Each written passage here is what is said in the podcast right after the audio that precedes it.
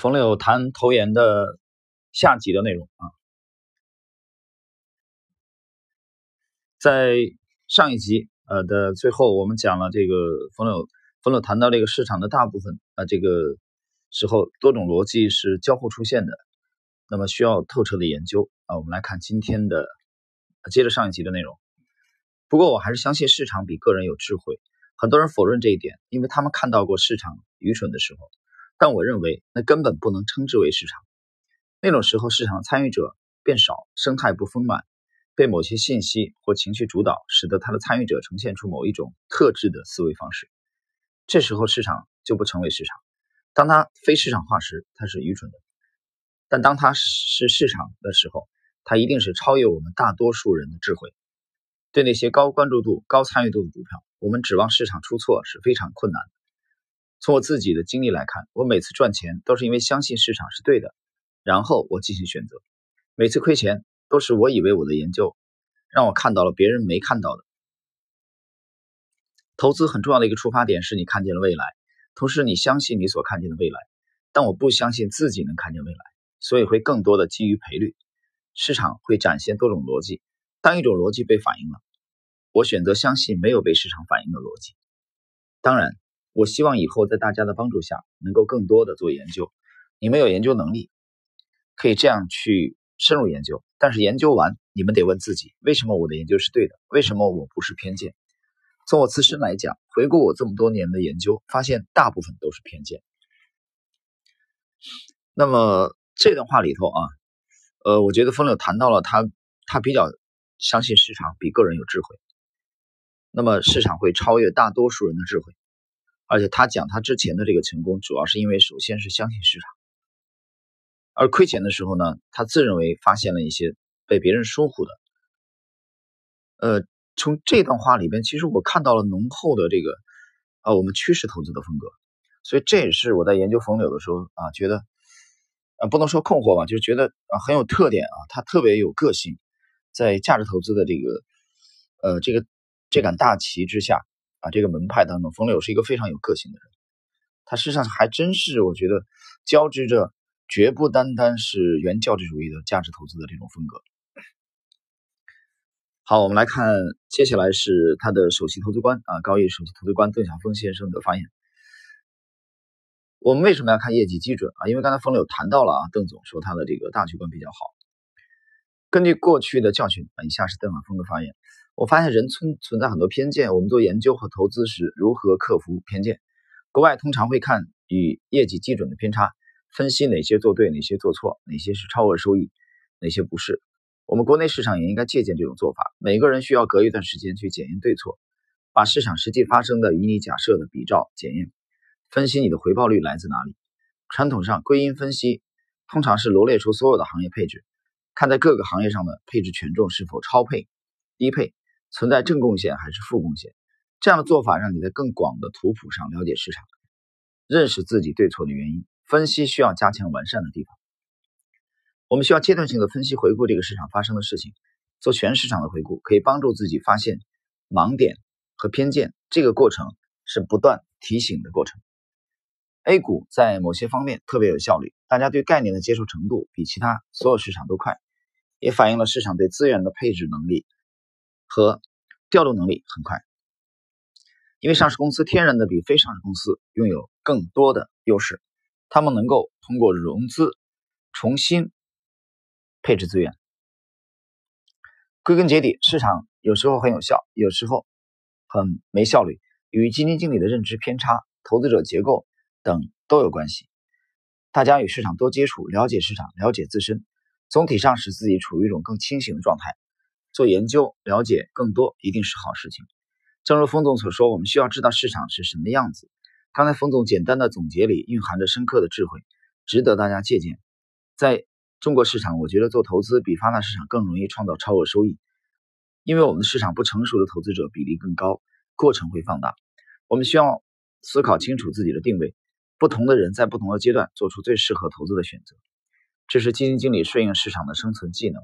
也是与研究有不同的地方，以后可以时常请冯总从最敏锐的直觉帮大家判断市场，利用多年的经验帮大家分析。呃，然后研究员提问：冯总，您看到市场的主逻辑造成了某种趋势的发展，请问如何判断主逻辑到了尾声？冯柳回答：所有的研究报告里都有说明看多的逻辑和目标价，参照这些分析师推演的逻辑和力度来进行选择。把长逻辑和中逻辑分别罗列出来，尽可能的选择长逻辑。当中逻辑已经被体现，我就进场等待长逻辑做长线。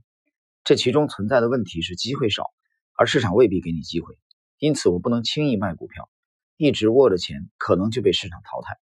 这时候我会选择有持有价值的股票。我不在意是否有低估，是否有成长，因为成长很难判断其持续性。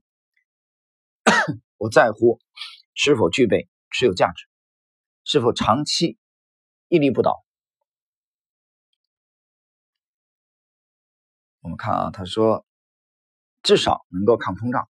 选择持有价值的股票可以帮我应对找不到有机会的股票的困境，因为长期拿着现金肯定是亏，长期来看股权肯定赚钱。毕竟人类社会要发展，资本就必然获得回报，所以永远要有仓位，选择相对更好的机会，做时间的朋友。至少不能是敌人。解释一下啊，他讲的这个永远要有仓位，这个是作为一个资管人士的无奈，我觉得是真的是无奈，没有办法啊，因为他他身边有同行啊，在给投资人创造收益。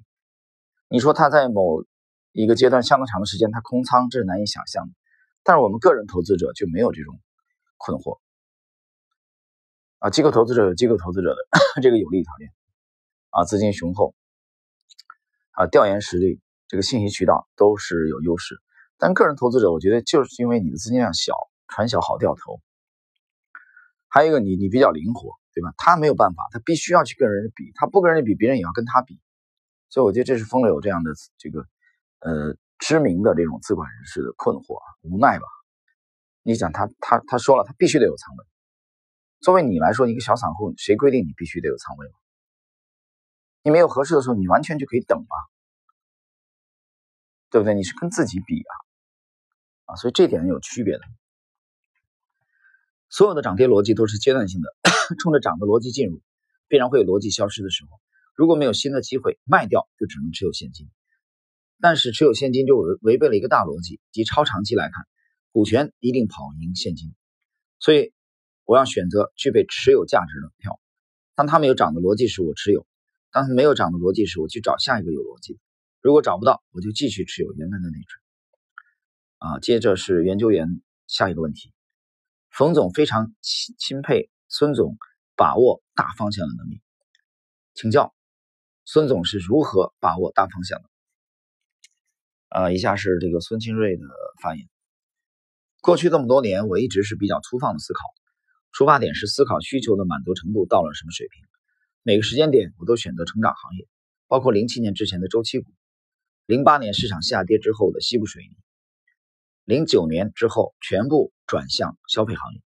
这是我们过去所有逻辑的出发点，以需求端为引导，消费端的吃穿用住行和娱乐作为正常需求的几个层次，根据需求是否满足以及满足程度的多少进行研究。至于需求什么时候爆发，我不确定。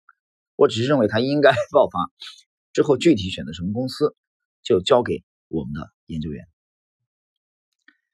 这个这个孙总孙清瑞讲的零九年之后全部转向消费啊，呃，这里解释一下，消费的其实，嗯，这个尤其权重类的这这个消费啊爆发大爆发，实际上实际上是一六年之后的啊。我们以他的这个旗旗帜领军人物茅台而言，茅台的真正的这个这波的主升浪。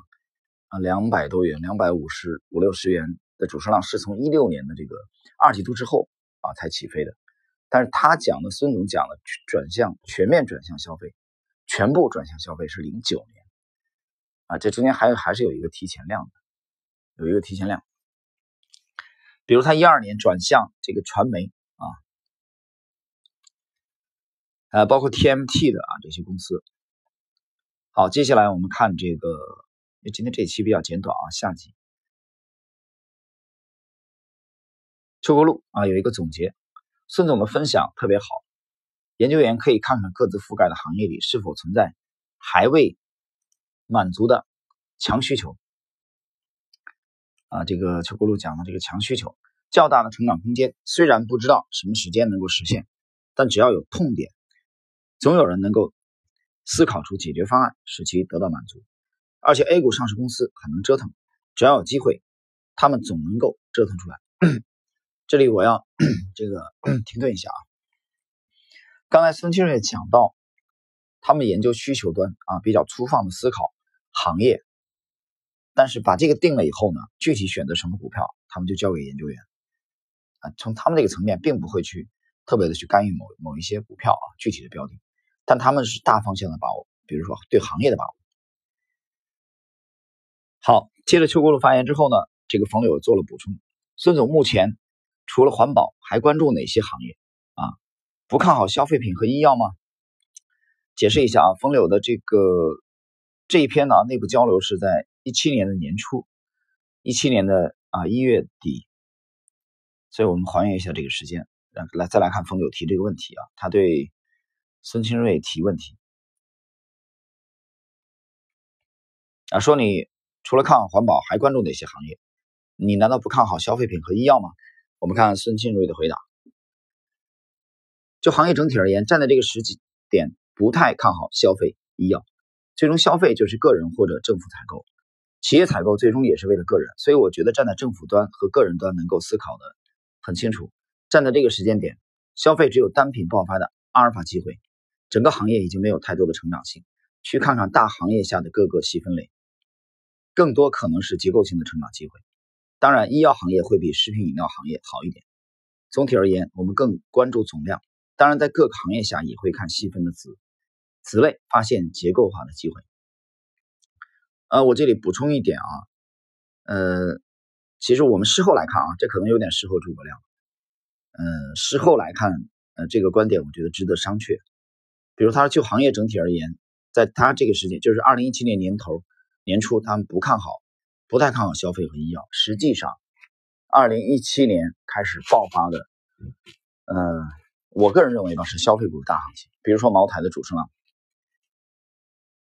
那么比如说。这个安琪酵母啊，六零零二九八，比如说这个家电类啊，像美的啊，像格力电器，这些都是消费类啊，食品饮料的消费类，他们的爆发实际上在零七年是一个爆发，那是一个非常好的爆发，所以我想说什么，我并不是说 啊啊这个孙总们，我只是说再杰出的人啊，再优秀的人，这个。